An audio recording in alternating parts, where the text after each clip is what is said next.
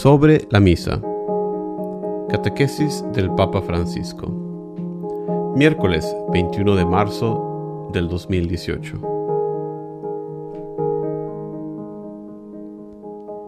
Queridos hermanos y hermanas, buenos días.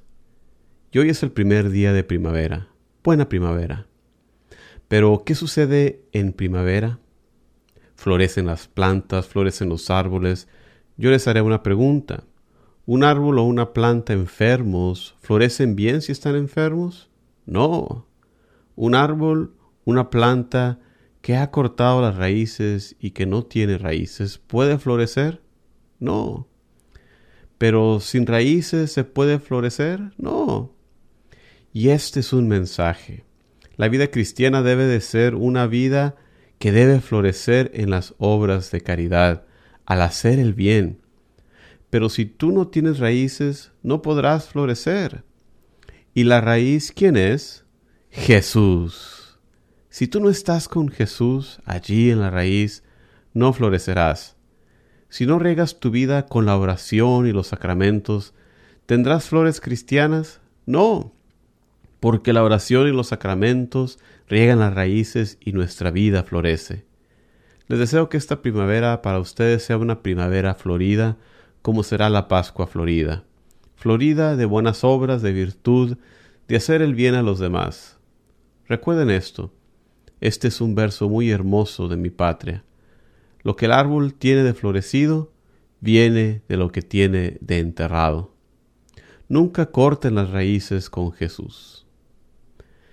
Y continuamos ahora con la catequesis sobre la Santa Misa la celebración de la misa, de la que estamos recorriendo los varios momentos, está encaminada a la comunión, es decir, a unirnos con Jesús.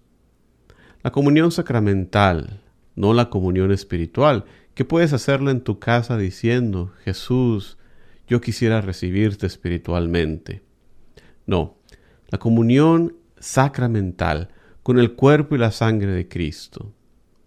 Celebramos la Eucaristía para nutrirnos de Cristo, que se nos da a sí mismo, tanto en la palabra como en el sacramento del altar, para conformarnos a Él.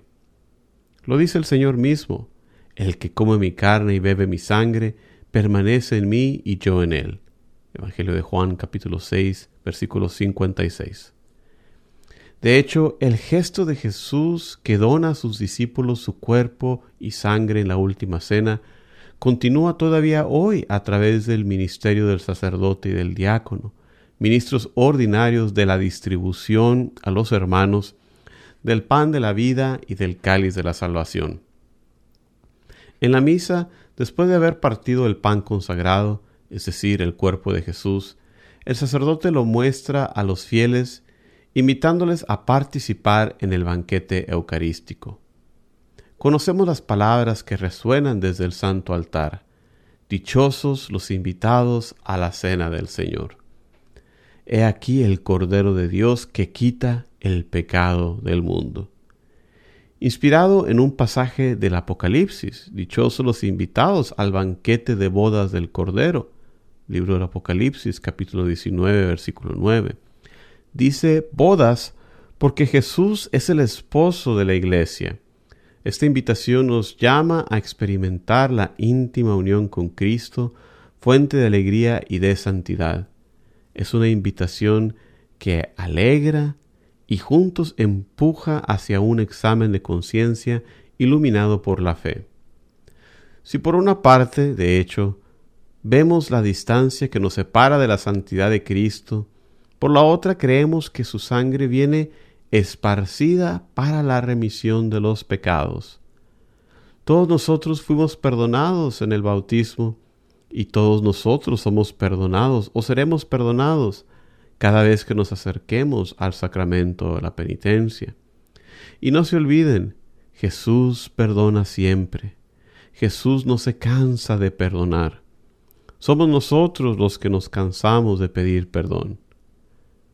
Precisamente pensando en el valor salvador de esa sangre, San Ambrosio exclama, Yo que peco siempre, debo siempre disponer de la medicina. En esta fe, También nosotros queremos la mirada del Cordero de Dios que quita el pecado del mundo y lo invocamos. Oh Señor, no soy digno que entres en mi casa, pero una palabra bastará para sanarme. Esto lo decimos en cada misa. Si somos nosotros los que nos movemos en procesión para hacer la comunión, nosotros vamos hacia el altar en procesión para hacer la comunión. En realidad es Cristo quien viene a nuestro encuentro para asimilarnos a Él. Hay un encuentro con Jesús. Nutrirse de la Eucaristía significa dejarse mutar en lo que recibimos. Nos ayuda San Agustín a comprenderlo cuando habla de la luz recibida al escuchar decir de Cristo, manjar soy de grandes, crece y me comerás, y tú no me transformarás en ti como al manjar de tu carne, sino tú te transformarás en mí. Cada vez que nosotros hacemos la comunión, nos parecemos más a Jesús, nos transformamos más en Jesús. Como el pan y el vino se convierten en cuerpo y sangre del Señor, así cuantos le reciben con fe son transformados en Eucaristía viviente. Al sacerdote que distribuyendo la Eucaristía te dice, el cuerpo de Cristo, tú respondes amén. O sea, reconoces la gracia y el compromiso que conlleva convertirse en cuerpo de Cristo. Porque cuando tú recibes la Eucaristía, te conviertes en cuerpo de Cristo. Es bonito, esto es muy bonito.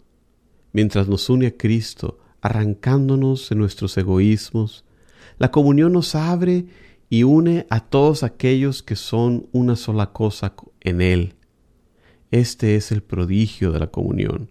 Nos convertimos en lo que recibimos. La Iglesia desea vivamente que también los fieles reciban el cuerpo del Señor con hostias consagradas en la misma misa, y el signo del banquete eucarístico se expresa con mayor plenitud si la Santa Comunión se hace bajo las dos especies, incluso sabiendo que la doctrina católica enseña que bajo una sola especie se recibe Cristo todo e íntegro.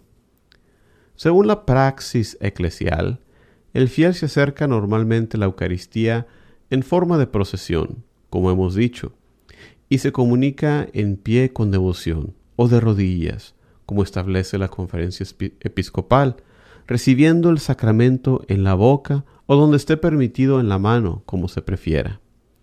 Después de la comunión, para custodiar en el corazón el don recibido, nos ayuda el silencio, la oración silenciosa.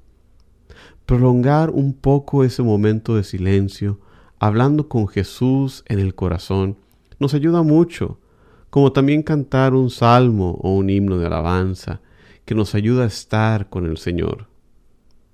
La liturgia eucarística se concluye con la oración después de la comunión. En esta, en nombre de todos, el sacerdote se dirige a Dios para darle las gracias por habernos hecho sus comensales y pedir que lo que hemos recibido transforme nuestras vidas. La Eucaristía nos hace fuertes para dar frutos de buenas obras, para vivir como cristianos. Es significativo la oración de hoy, en la que pedimos al Señor que el sacramento que acabamos de recibir sea medicina para nuestra debilidad, sane las enfermedades de nuestro espíritu y nos asegure tu constante protección. Acerquémonos a la Eucaristía. Recibir a Jesús que nos transforma en Él nos hace más fuertes.